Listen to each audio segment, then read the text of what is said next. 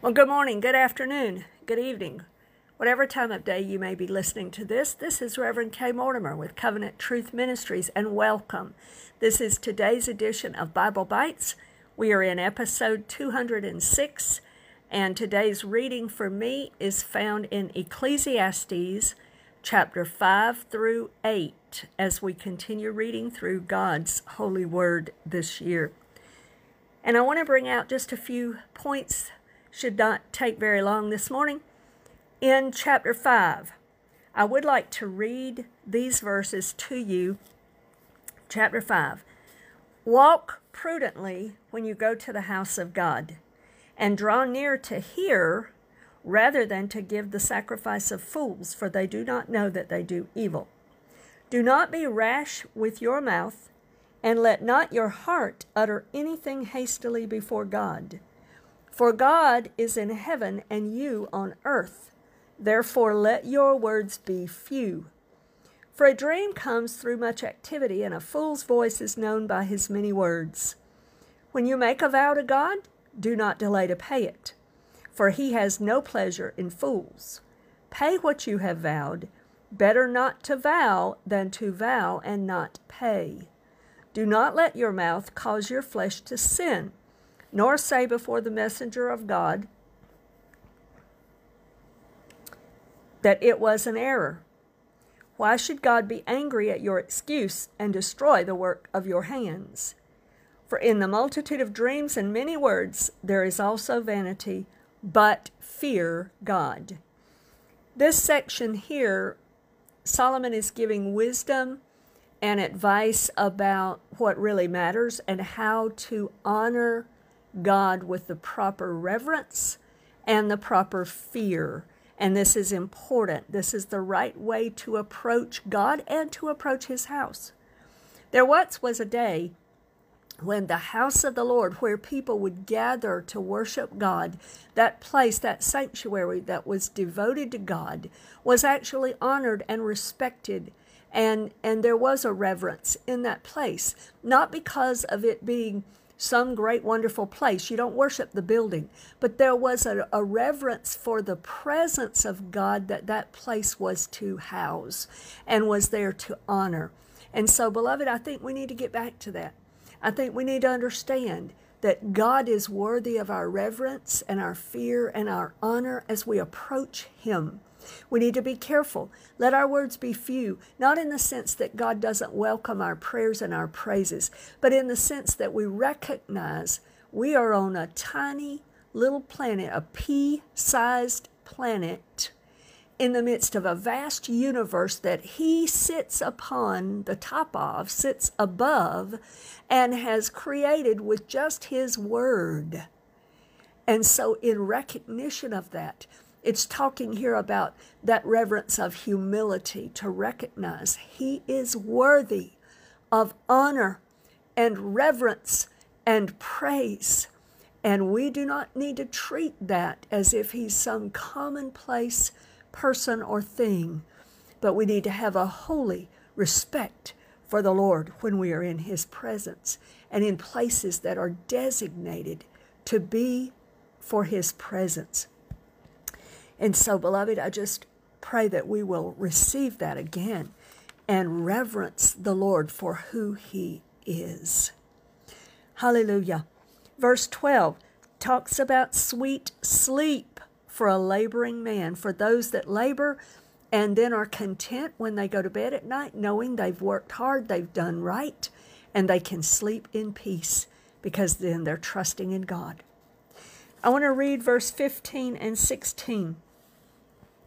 As he came from his mother's womb, naked shall he return. This is talking about a rich man um, and his family and so forth. It says, As he came from his mother's womb, naked shall he return to go as he came. And he shall take nothing from his labor, which he may carry away in his hand. And this also is a severe evil, just exactly as he came, so shall he go. And what profit has he who has labored for the wind? Beloved, this is teaching us an important principle. Jesus picked up on this concept and actually taught us the truth about it. He said, Do not invest your treasures on the earth moth and rust corrupt. You can't take it with you anyway. So it's not worth it to invest treasures here. Now, that doesn't mean you don't save for retirement and save nest eggs for rainy days and emergencies and things like that. I'm not saying that at all. But Jesus is saying it's far better to spend the bulk of our time and our effort in investing treasures in heaven. That's what the eternal, that's where the eternal value is. That's the only thing that's going to matter. You can accumulate millions and millions and billions of dollars in, in checking accounts, savings accounts, CDs, investments, whatever you want to invest in. But you're not taking a dime of it with you when you die. You're going to either heaven or hell, but it ain't going with you. And so Jesus is saying the same thing Solomon is pointing out here also what Jesus taught. It's better to for us to invest our time, our effort, our talents and our treasures in the kingdom of God, in in in people, in the souls of people and doing things that are of truly an eternal value. So I encourage you for, with that word. In chapter 6, the whole of this chapter pretty much speaks of the vanity of work and labor without God and His blessings upon it. Chapter 7, the very first uh, verse speaks of the, the uh, good name is better than precious ointment. Here again, we have the honor of a good name, a good reputation. Being a man of your word or a woman of your word, being that person that is of honorable character, that's trustworthy. That's what it's speaking of here. He goes on and he talks about the um, day of one's death better than the day of one's birth and, and so forth in the next few verses. And to me, I, I, re, I reach or receive from that the uh, brevity of life, first of all, because life is short, the finality of death and the rest that's associated with it for the Christian, and the wisdom that's gained by understanding and considering the difference between them and considering both. The psalmist put it like this Teach us to number our days that we may gain a heart of wisdom. So there's wisdom in understanding that we are here for a short period of time. There is a brevity to life, there is a finality to death, and we need to make the most of the time in between that we are given in verse 20 of chapter 7 of Ecclesiastes.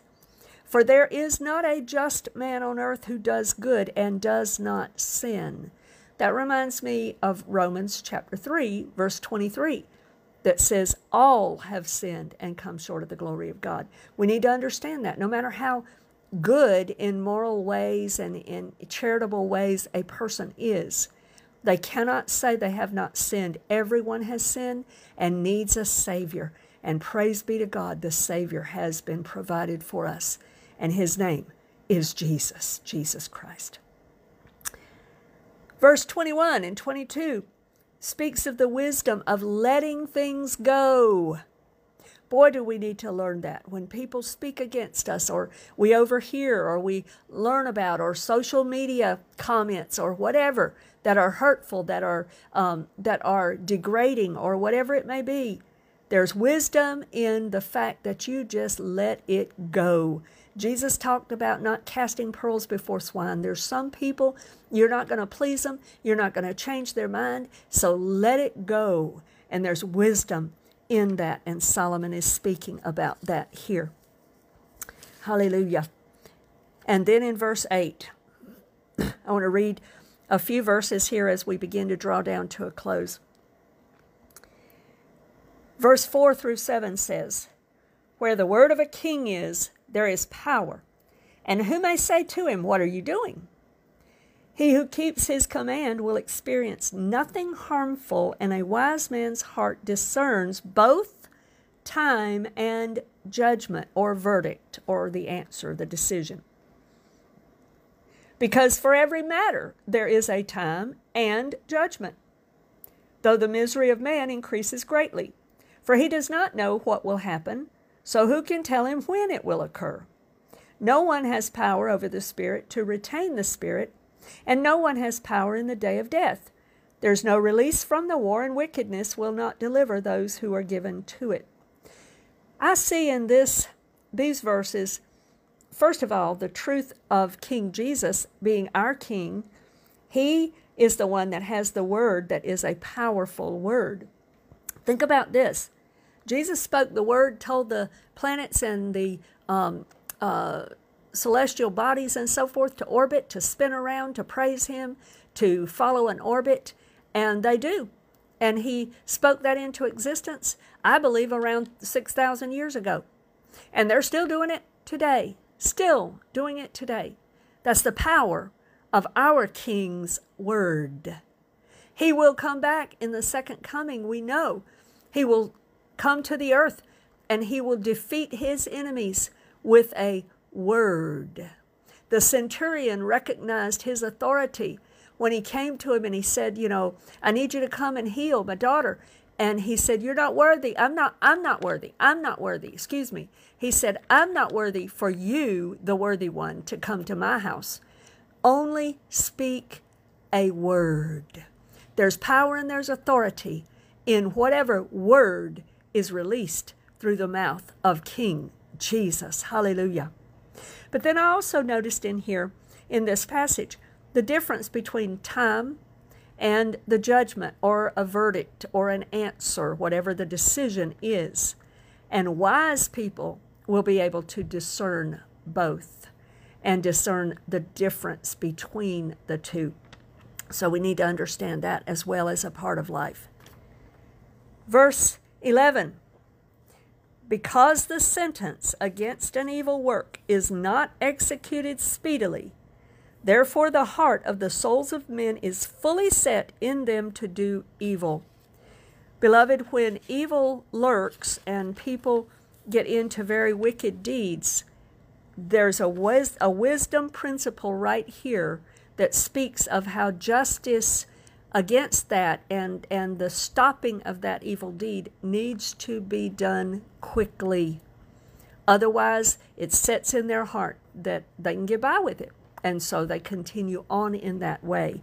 So this is a true principle a wise principle for justice in the earth. And then in verse 12 though a sinner does evil a hundred times and his days are prolonged, yet I surely know it is it will be well with those who fear God, who fear before him.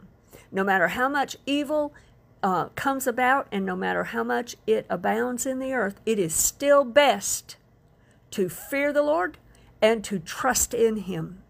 Always cling to that and don't let it don't let it die and don't get away from that. And then in verse 15, as I draw down to a close here, I just want you to remember it is truly the blessing of the Lord and the desire of God for people to enjoy their life. Jesus said it like this I have come that they might have life, and that more abundantly. And the way we have true meaning in life and true enjoyment of our life is found in the source of life and in the source of joy. Jesus Christ and a relationship with Him. If you don't have one, you can call out to Him right now through a simple cry from your heart in prayer and say, God, forgive me of my sins. I recognize that I have sinned before you. I ask you to forgive me. Come into my heart. Forgive me. Wash me clean of all of my sins. Wash my sins away. Give me a brand new heart and come in and make me brand new. In Jesus' name, He will do that. If you pray that and you sincerely mean it, then He will answer that prayer. He's just a prayer away, and He wants to save you and fill you with true, joyful, abundant life. Doesn't mean everything's going to be easy, because it won't. But you will have peace and you will have joy and cleanness like you've never known before. In Jesus' name, I hope this has been a blessing to you. God willing, join us again for future episodes of Bible Bites. To God be the glory.